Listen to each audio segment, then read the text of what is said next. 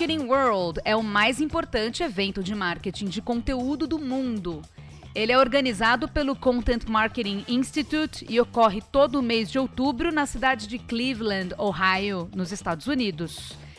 Em 2020, por conta da pandemia do coronavírus, ele acabou engrossando o caldo dos eventos online, mas cumpriu seu papel de reunir mais de 100 conferências sobre temas como criatividade, inovação, estratégia, produção de conteúdo, geração de demanda, conversão de leads, sales enablement, SEO, social media e outros pontos.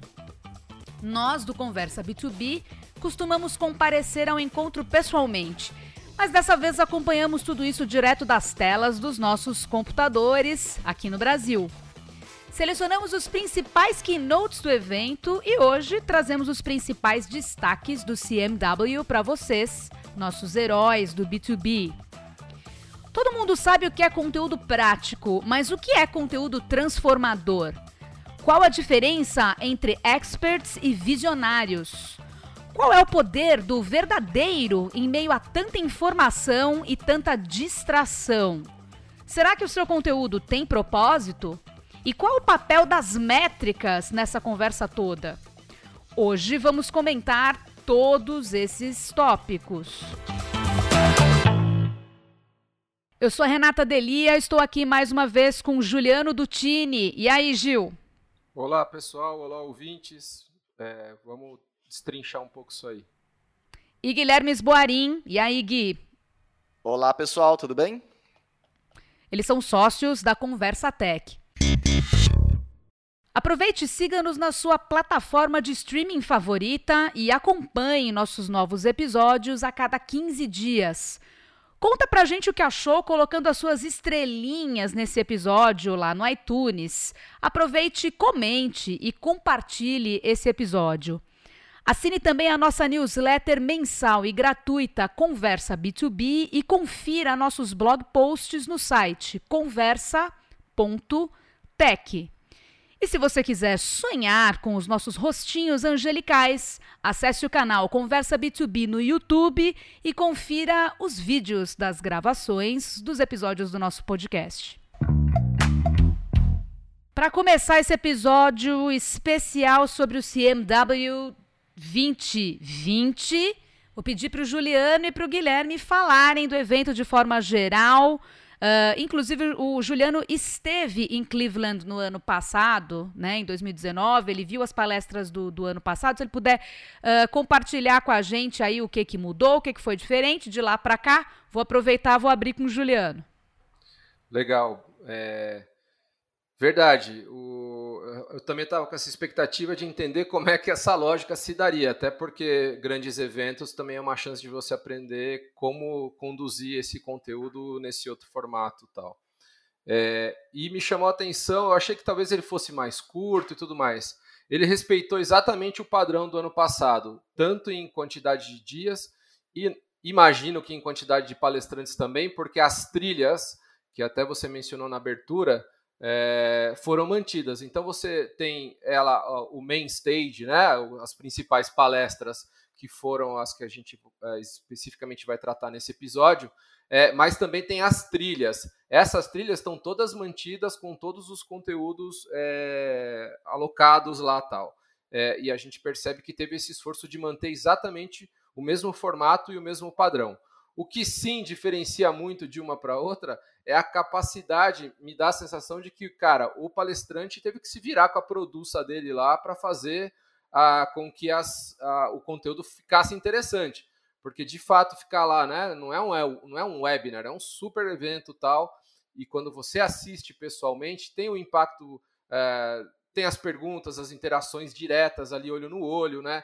Tem uma preparação dos slides que você acompanha. Essa é uma dinâmica muito diferente, que eu acho que todo mundo está aprendendo. O ambiente também, todo claro. preparado, né? O palco. E tudo. a gente viu grandes palestrantes fazendo grandes é, produções e alguns bons palestrantes é, misturando um pouco de uns conteúdos, usando é, vídeos que ele já tinha, enfim, tentando montar algo que mantivesse o nível.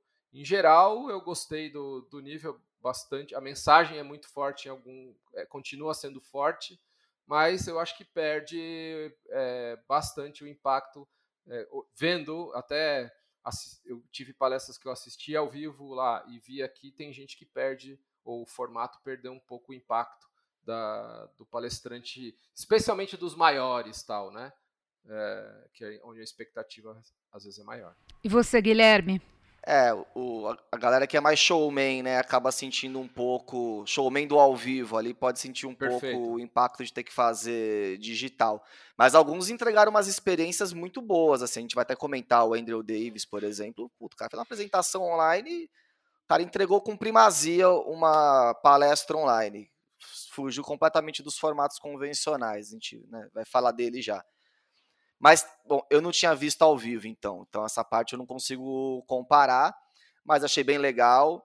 É bastante conteúdo, sim, diferente do Inbound de 2020, que eles deram uma enxugada. O CM, o CM Word conseguiu entregar o mesmo volume de conteúdo. E é bastante coisa, tanto é que eles deixam por seis meses aí o acesso à plataforma. Então, você.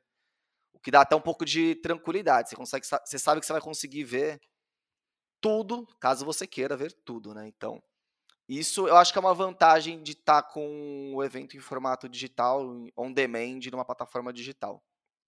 É, porque lá, estando lá, Gui, até isso, você faz as suas escolhas como qualquer grande evento e vai seguindo a trilha tal.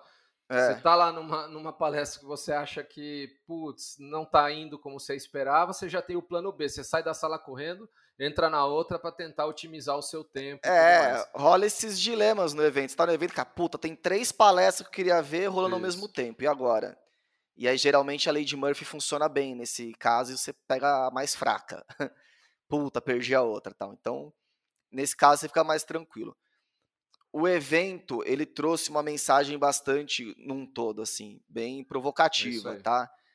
Tanto é que o tema era Break the Rules o CMI tem isso, né, de realmente convidar a galera a pensar o, o lugar, o fora do lugar comum. Você realmente buscar o diferente, ser original. E não à toa chamou Break the Rules. Então ele realmente convida você a pensar de forma diferente o marketing de conteúdo, indo além das regras já estabelecidas e as boas práticas tal. O que eu acho muito positivo. É, é, importante sim o pessoal do marketing, né, nós todos aqui, você que está ouvindo, a gente que está aqui conversando, se provocar, tentar puxar esse, esse limite, esse nível, subir a régua, vamos dizer. E o evento nesse sentido é super bacana, assim, ele realmente se propõe a isso e acho que faz com, com sucesso. Entrando um pouco já nas palestras, eu acho que é importante a gente começar, a gente fez uma seleção de, de, de keynotes, tá? De palestras para vocês, ouvintes heróis do B2B. Uh, e a primeira que a gente gostaria de ressaltar é a do Joe Pulizzi, que é justamente o fundador do CMI, do Content Marketing Institute, que organiza o CM World né? Ele é o grande anfitrião desse, desse evento, é sempre uma das palestras mais aguardadas. Uh, e ele passou, ele abriu esse evento com uma visão geral, uma retrospectiva desde outubro do ano passado.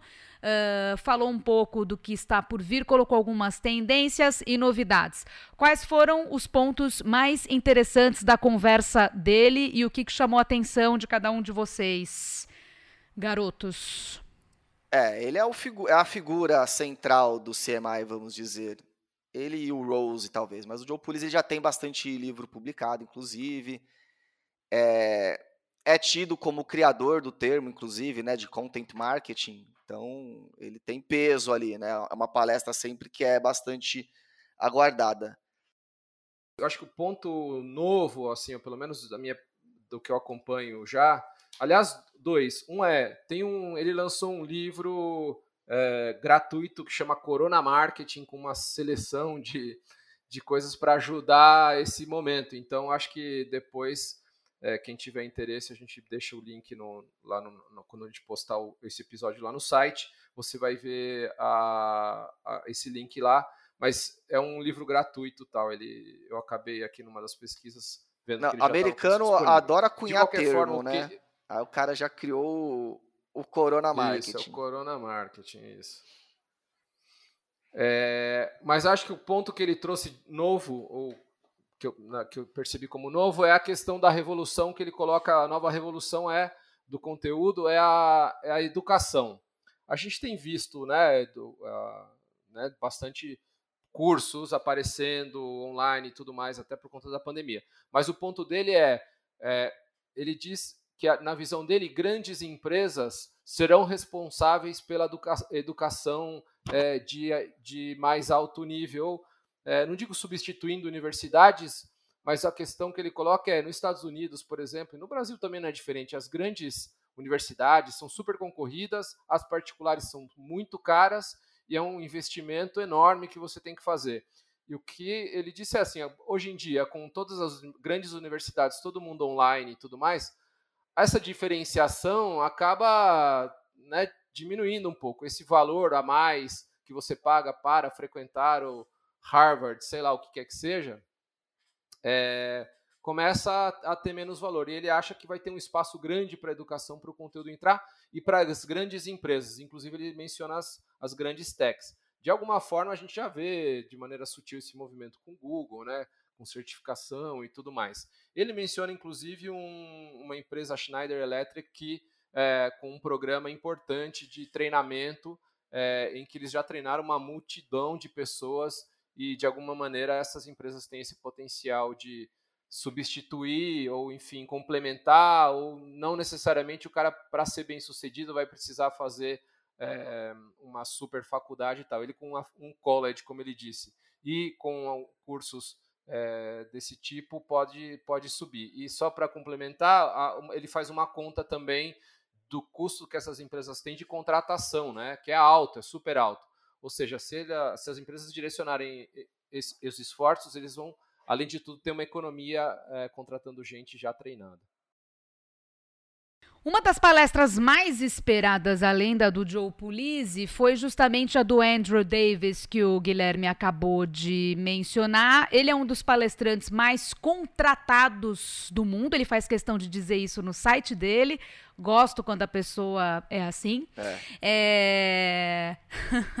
Dentro do tema do content marketing, claro, né? Exato. Exato. E a, a, palestra dele falou basicamente sobre a diferença entre experts e visionários. Segundo eles, são times totalmente diferentes. Uh, quais foram os principais highlights da fala dele? Aí não sei quem quer começar falando.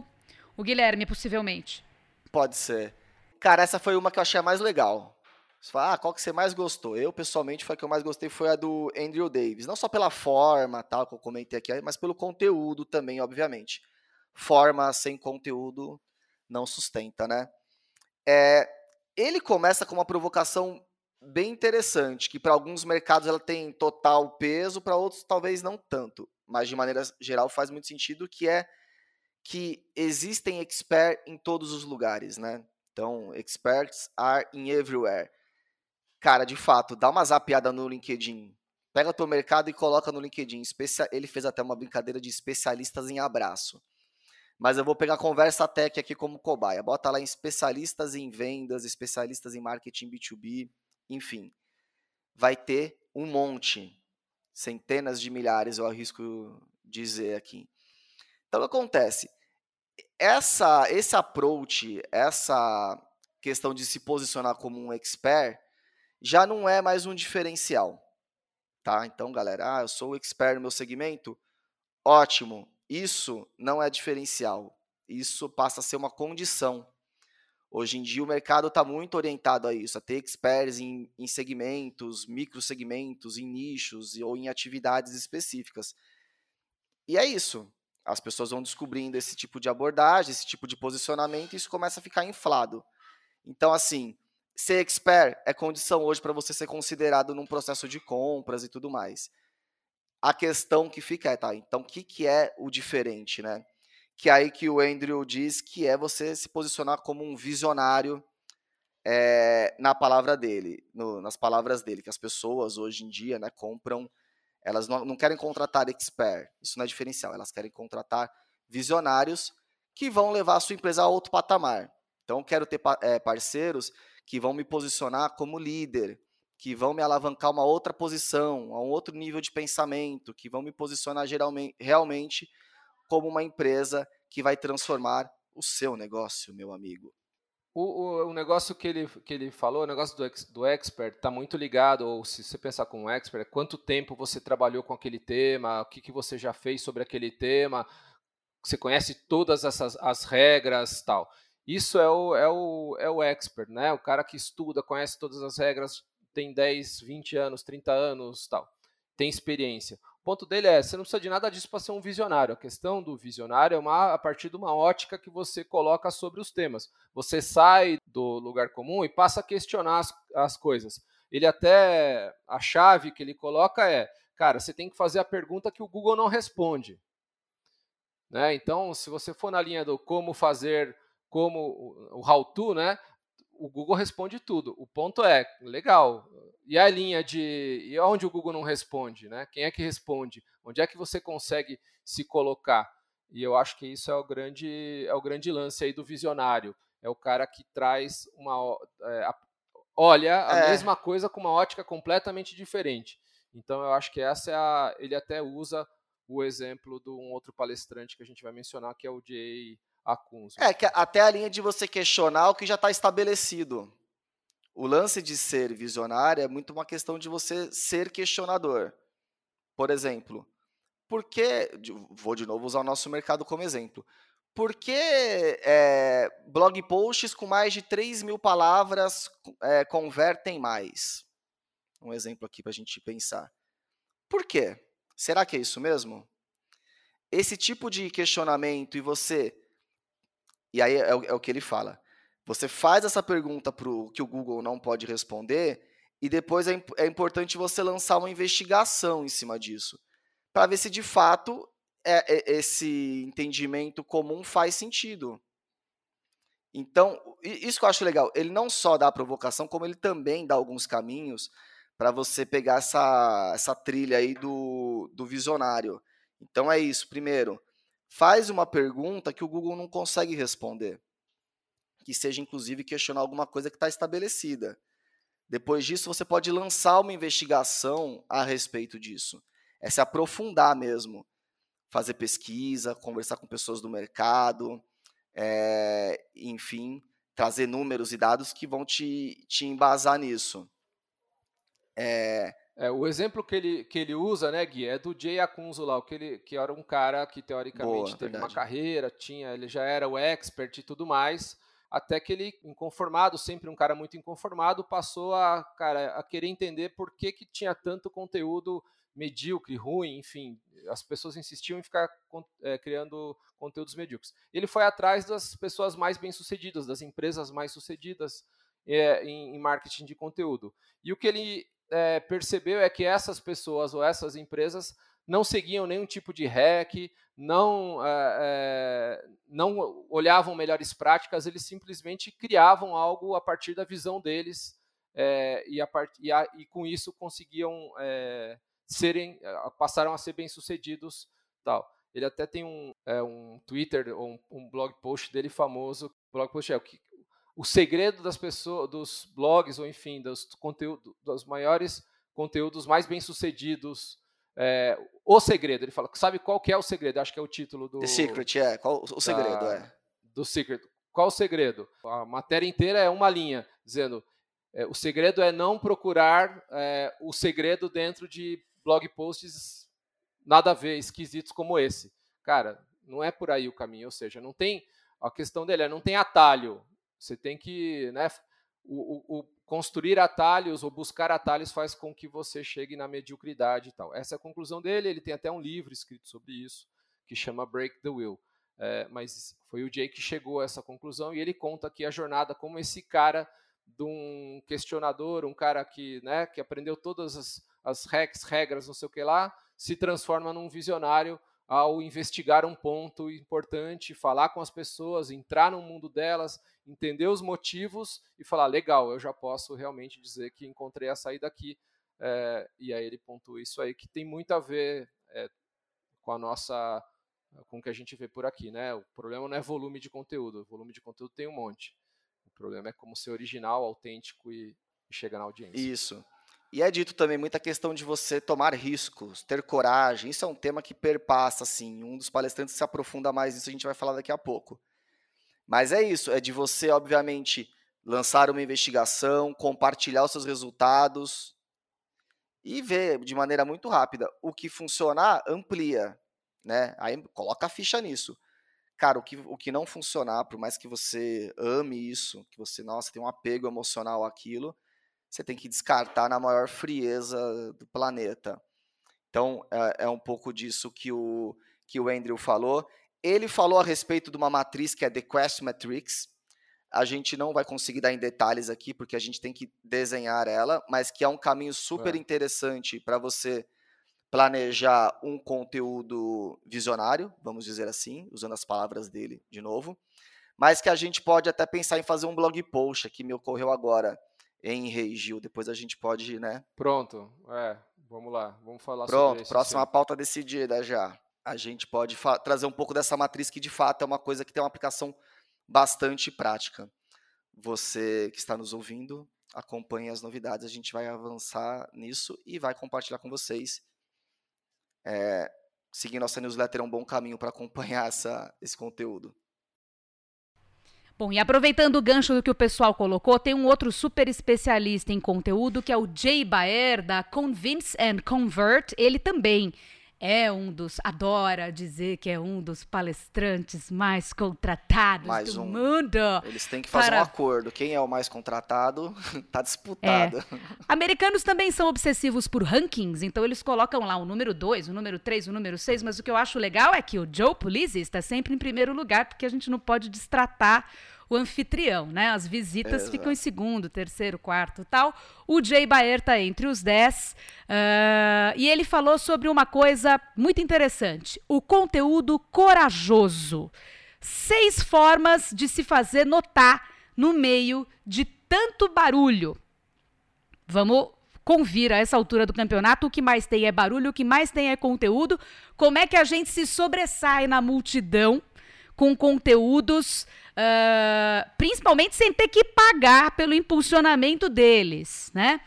Nesse, nessa palestra, o Jay Baer ressaltou a necessidade de tomar certos riscos e sair da famigerada zona de conforto para entregar conteúdos realmente relevantes. Muita gente não gosta de tomar riscos, principalmente no B2B, mas esse medo às vezes não se justifica certo? E a gente vai descobrir por quê numa historinha que ele vai contar. A máxima, anotem aí, outra coisa que norte-americanos adoram, máximas, frases de efeito. A máxima dele é same is lame. Em tradução livre e tosca da Renata Delia Incorporations, o mais do mesmo é manco. Dando um exemplo prático daquilo que o Jay Baer chama de conteúdo corajoso, ele contou uma historinha de um corretor de imóveis no estado da Flórida que foi na contramão das práticas de marketing do seu mercado. Ele resolveu responder ao senso comum dos clientes de que corretores de imóveis custam caro e não servem para nada e de que seria melhor cada um simplesmente vender ou comprar imóveis sem intermediação, porque que isso? Esses caras não fazem nada, para que, eu vou pagar 6% de comissão em cima do valor do imóvel para esse cara, certo? Não quero pagar, quero fazer isso sozinha. Ele, res, ele resolveu responder a essa galera com um e-book, aparentemente bobo, o formato mais clássico, mais básico de todos, que é o How To. Pega essa. Como comprar e vender imóveis na Flórida sem um corredor de imóveis. Um tutorial do it yourself, faça você mesmo, como tantos outros que existem por aí. Mais manjado impossível, certo? Errado. Famoso, vai lá, fera, faz você. Vai lá, fera, faz você que você é, é, é você é Flórida. Vai lá que você é muito bom. resolve aí o seu problema.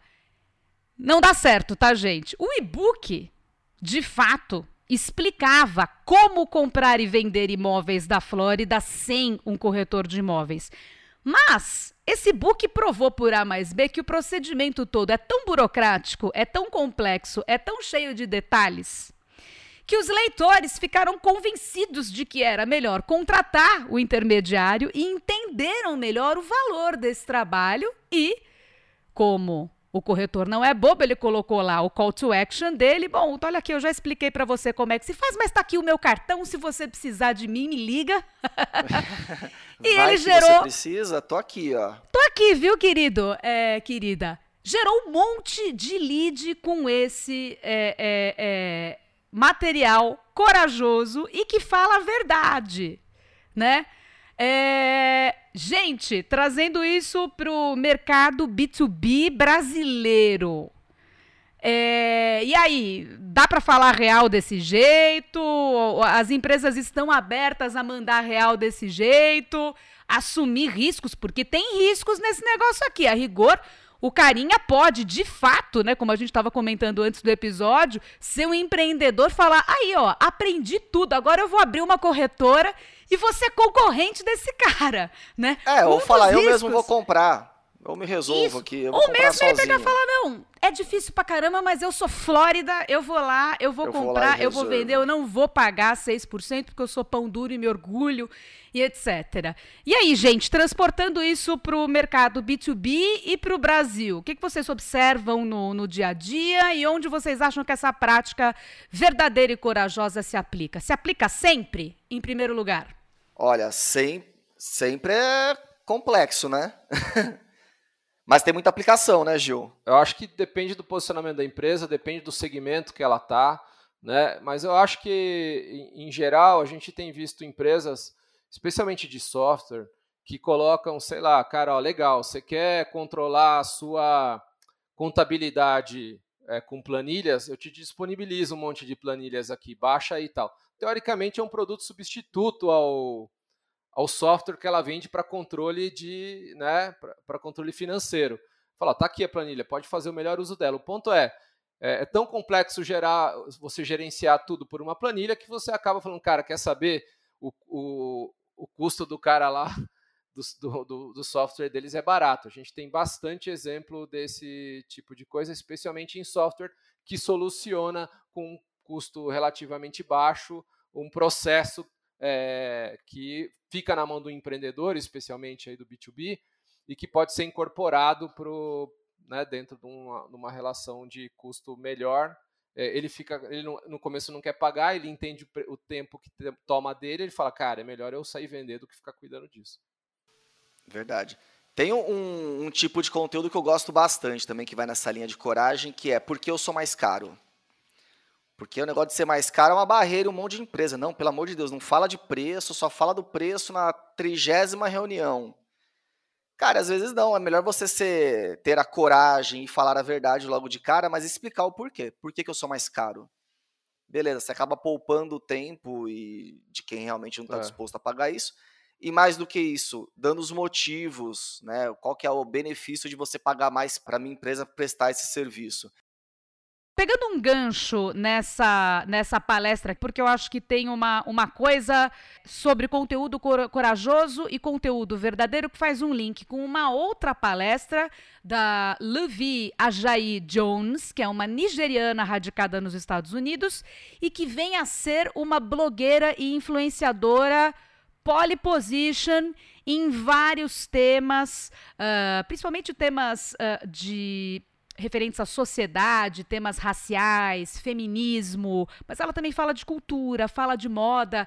Ela é o que os americanos chamam de a super icon, né? um ícone. E ela tem livros Uh, na lista, nas listas, né, em diferentes listas dos mais vendidos do New York Times. Ou seja, essa mulher é um grande sucesso de conteúdo, apesar de não fazer conteúdo Uh, exatamente dentro do contexto que a gente está falando aqui, que é o do, do marketing B2B. Uh, ah, mas é certamente uma pessoa inspiradora. E ela falou do poder da verdade. Ela contou como o blog dela, que ela começou anos e anos atrás, saiu do completo nada para tal da pole position dos blogs mais lidos dos Estados Unidos sobre diversos temas.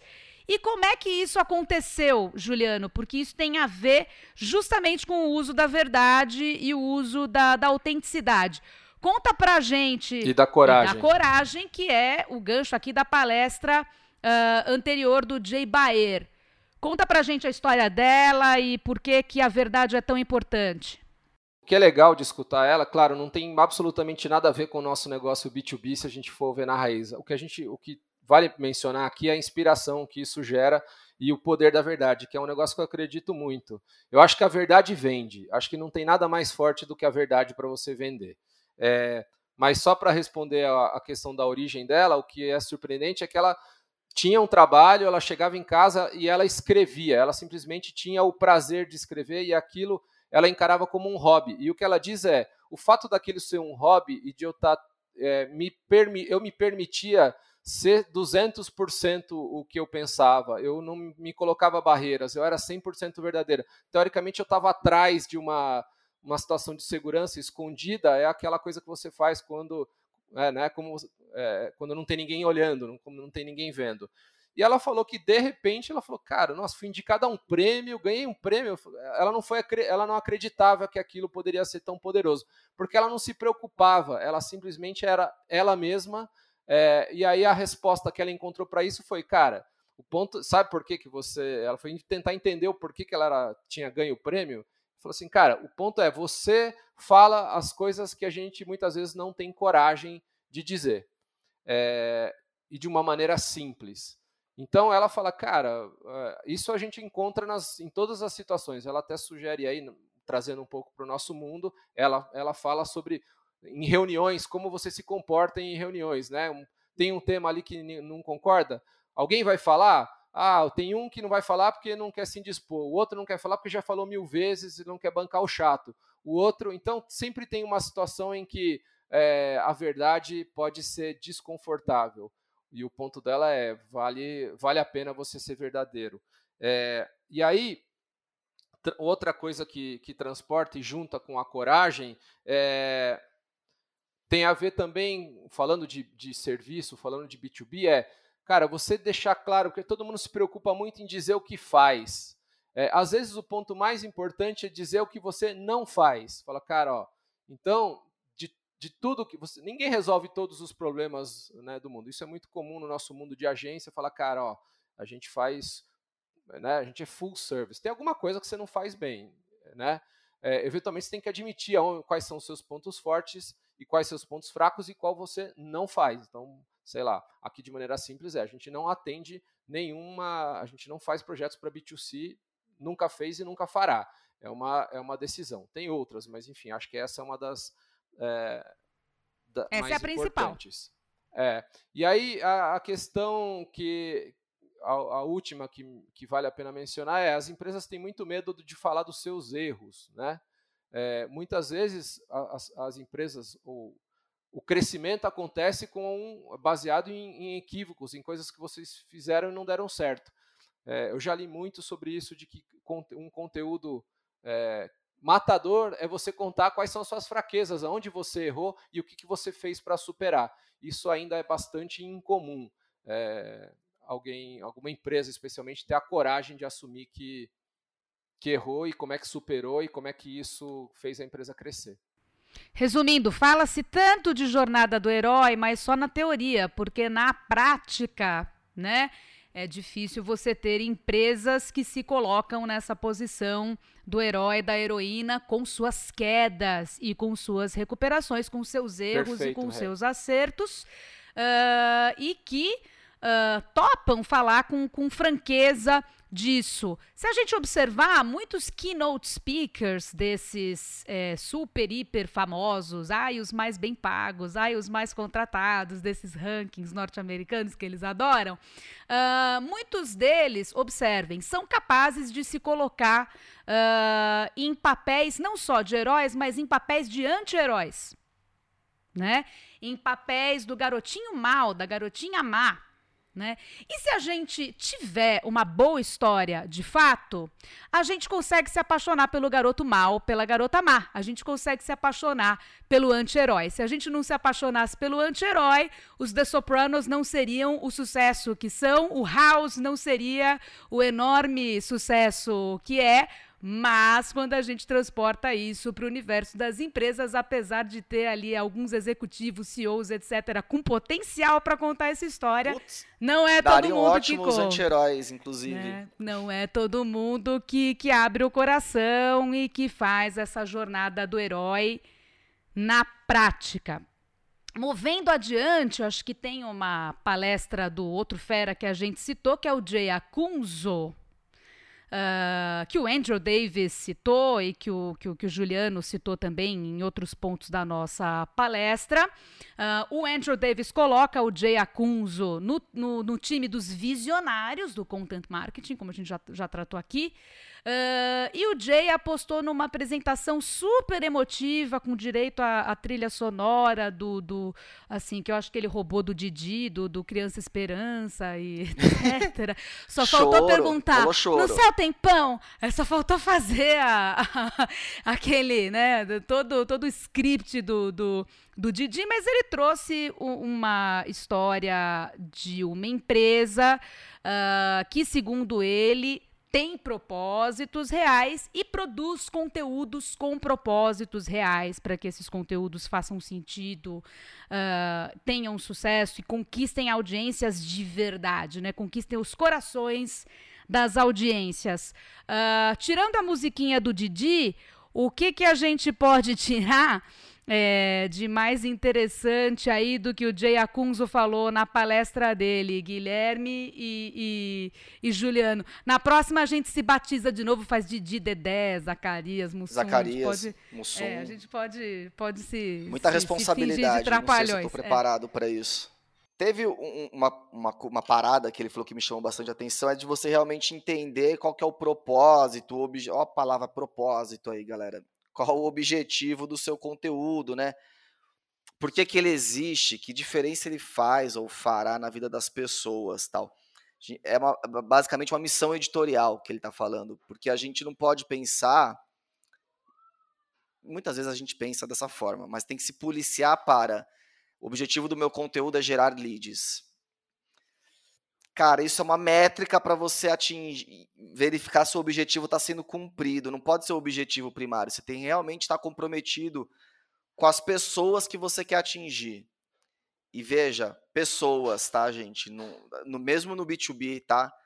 Vamos é, ficar atentos de conversar com pessoas, com os profissionais que estão nas empresas. Como que a gente ajuda a vida dessas pessoas de fato dentro das empresas? Eu, eu tô aterrissando isso pro B2B, tá? é, a primeira provocação dele é essa. É pensar a razão de existir do teu conteúdo, que diferença ela faz na vida das pessoas, seja no B2C ou seja no B2B. E isso é bastante poderoso se você conseguir realmente parar, pensar e aplicar. As métricas de venda, de leads, de registros, são os indicadores que você vai usar até para medir o sucesso desse teu propósito. E aí, Gil? o que ele coloca, o que eu sinto e da forma como ele coloca, é que assim, o conteúdo é a expressão máxima é, da crença, dos valores, de tudo que a empresa realmente acredita.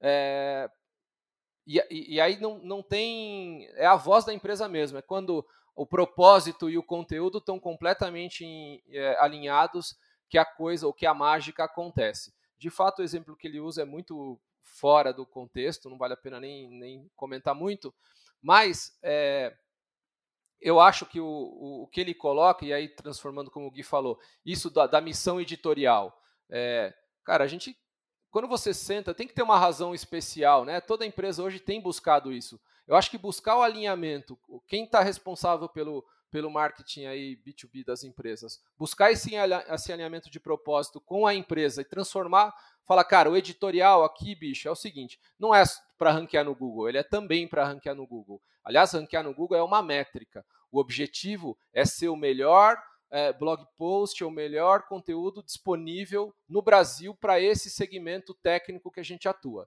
Pronto, isso é uma missão, isso é, uma, é um objetivo. É, quantos, é, quanto tráfego orgânico você está trazendo, quanto, é, quanto você cresceu mês contra mês, é uma métrica. É, não tirar o olho disso. E isso, para quem, enfim, trabalhei em empresa, eu sei bastante bem como é. Isso consegue, a gente sempre fala, os, os, programas de marketing de conteúdo têm que estar atrelados não só a, a geração de demanda, né? Ele também é o potencial, ele, ele se, se paga, obviamente, tem que ter é, a, a, geração de demanda, mas ele é muito mais, ele pode ser muito mais que isso, ele deve ser mais do que isso. Se você garante esse alinhamento é, interno com as diretrizes da empresa, as diretrizes estratégicas, o posicionamento dessa empresa, e você cola isso lá, o entendimento do, garanto que o entendimento do, do seu CEO, é, eventualmente até do seu diretor de marketing, que pode ter tido um, um outro caminho e, e, não entende o conteúdo como tão estratégico, você consegue mostrar para ele com poucos exemplos é, como isso pode ser transformador. E por último, só para não estender muito, ele também sugere, obviamente, métricas para isso. Você está dizendo que vai ser o melhor, então, cara, faça uma pesquisa, fale com a sua audiência e realmente entenda se você está atingindo esse objetivo. Então, é, trazer também é, indicadores quali é super importante. A gente fala entre nós nos nossos projetos que é, cara, legal, a gente está fazendo coisas incríveis, é, a gente tem gerado a demanda, mas a gente está fazendo muito mais do que gerar a demanda. E isso às vezes precisa ser trazido. Por fim, last but not least, não menos importante, acho que vale a pena a gente comentar sobre a keynote do Doug Kessler, que é fundador da Velocity Partners, é uma agência de marketing B2B uh, gringa, tem sedes em Londres e em Nova York. E é uma agência que nos inspira muito. A gente, é, é, aqui na, na Conversa Tech, a gente segue esses caras uh, já há um bom tempo e gostamos muito das palestras do, do Doug Kessler. Ele colocou na maior cara de pau uma prática muito importante para quem quer fazer excelentes conteúdos: roubar boas ideias. Sim, roubar é bom, mas não é plagiar, não é copiar. Copiar, é copiar. é feio, plagiar é errado, dá processo, não queremos isso. Mas uh, se inspirar, seja em boas ideias criativas, seja em táticas, seja em estratégias, é bom. Como é que funciona isso na prática, eh, Juliano? Você rouba bastante? Você é um bom ladrão? Como é que. Eu acho que todo mundo é. é. o ponto é assim: não adianta a gente. Então, vou dar um exemplo aqui fora da, do que foi dito.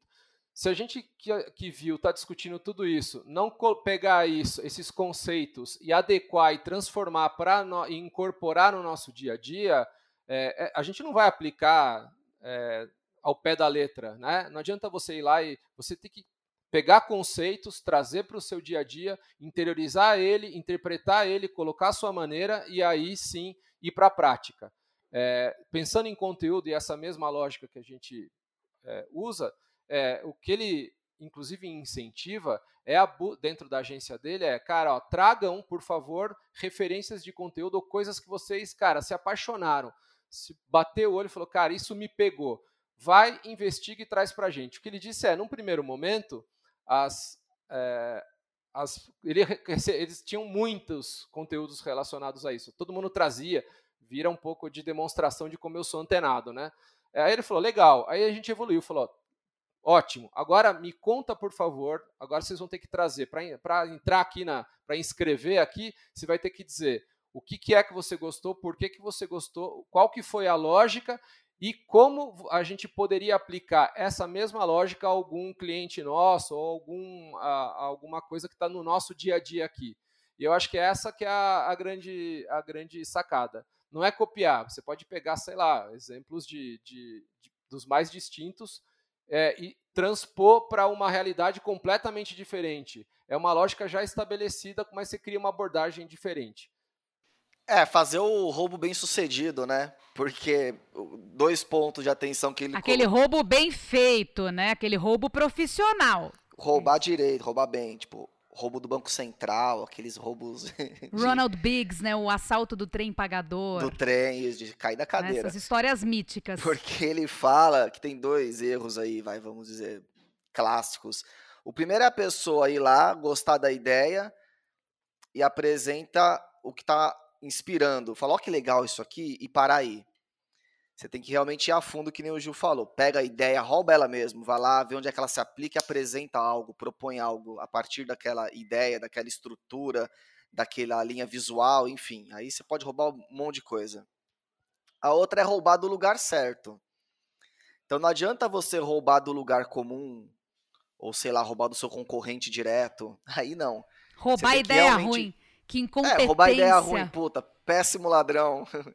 Se é que alguém já não tinha roubado essa ideia de outro alguém, né? Então roubar do Isso. ladrão é perigoso. Mas também não roubar do lugar comum. Ah, vou roubar essa ideia. O cara fez 10 dicas, faz. eu vou fazer 20 dicas. Vou fazer 20 eu, dicas e beleza. Tenho mais não. dicas que você. É, ou pior ainda, ah, meu concorrente está fazendo isso, vamos roubar a ideia e fazer só que em vez de amarelo faz vermelho. É pior ainda. Então essa técnica de ser um ladrão bem sucedido aí exige atenção também, não é tão simples como parece. Exige atenção e essa capacidade de realização, ir lá e realmente propor algo a partir daquilo, não apenas mostrar. Olha que legal essa referência, não, aprofunda, vai lá é, realmente Essa é uma algo. discussão sobre criatividade, né, que é você estar tá aberto e, e, juntando elementos para que você tenha a sua própria a identidade, a sua própria ideia a partir de um, de um ponto. Isso fala muito sobre isso. Tem até um livro, não diria polêmico, que ele, ele roube, roube como um, como um artista que conta o processo criativo de muito deles, inclusive do Picasso, que ele, ele assume ter roubado a história do touro. Eu não me lembro exatamente de que artista, mas ele tem um touro super famoso que ele desenhou tal, e na verdade ele mostrou. No livro tem todo o processo de como ele é, partiu um, daquela inspiração e como se transformou em algo completamente diferente. Ninguém na face da Terra vai dizer que ele né, roubou. É, porque virou, sei lá, quatro, quatro rabiscos e aí virou o touro dele, o touro do é, Picasso. É, a, aliás, um negócio o, que não tem nada a ver. O Doug, cara de pau que é, que nem a gente já falou aqui, ele mostrou um vídeo que eles fizeram para Salesforce, que é um vídeo super legal, e ele mostrou da onde eles roubaram aquela ideia. Cara, quando você compara os dois vídeos, você fala, filho da mãe, roubou a ideia mesmo. Ele roubou a estrutura nesse caso.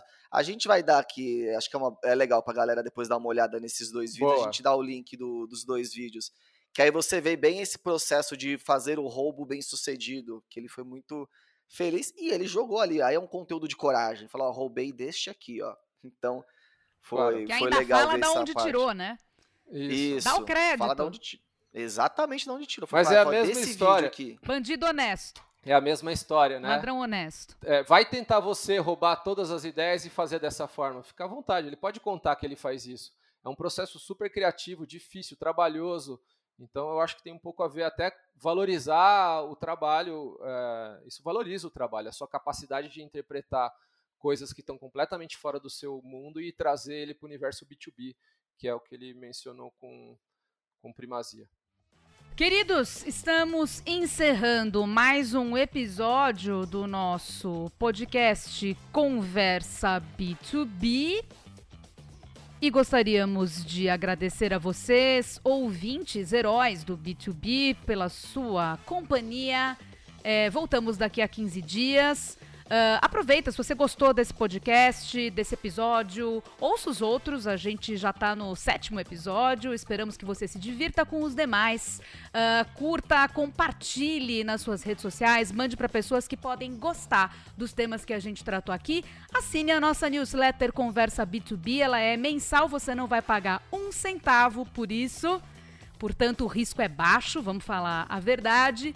É, e leia também os nossos blog posts que muitas vezes complementam aquilo que a gente trata aqui nos episódios. Tudo isso está disponível no site conversa.tech. E não se esqueça também, caso você seja uma pessoa ligada às imagens, de ver nossas carinhas bonitas, angelicais e inspiradoras no Tinder? Não, não no Tinder, mas no YouTube. É isso, ah, pessoal. No Tinder não pode? No e... Tinder não pode. Todo mundo é casado aqui, não rola, gente. A gente é casado rapaz. com casamento fechado, aí é. Aí é rolo, é problema, é BO. Tamo fora. Vai dar BO. Tamo fora, tamo fora, gente. É, valeu, Gil. Valeu, Guilherme. Valeu, Rê. Valeu, pessoal. Valeu, Rê. Até mais, gente. Tchau, tchau. Tchau, tchau. Hasta.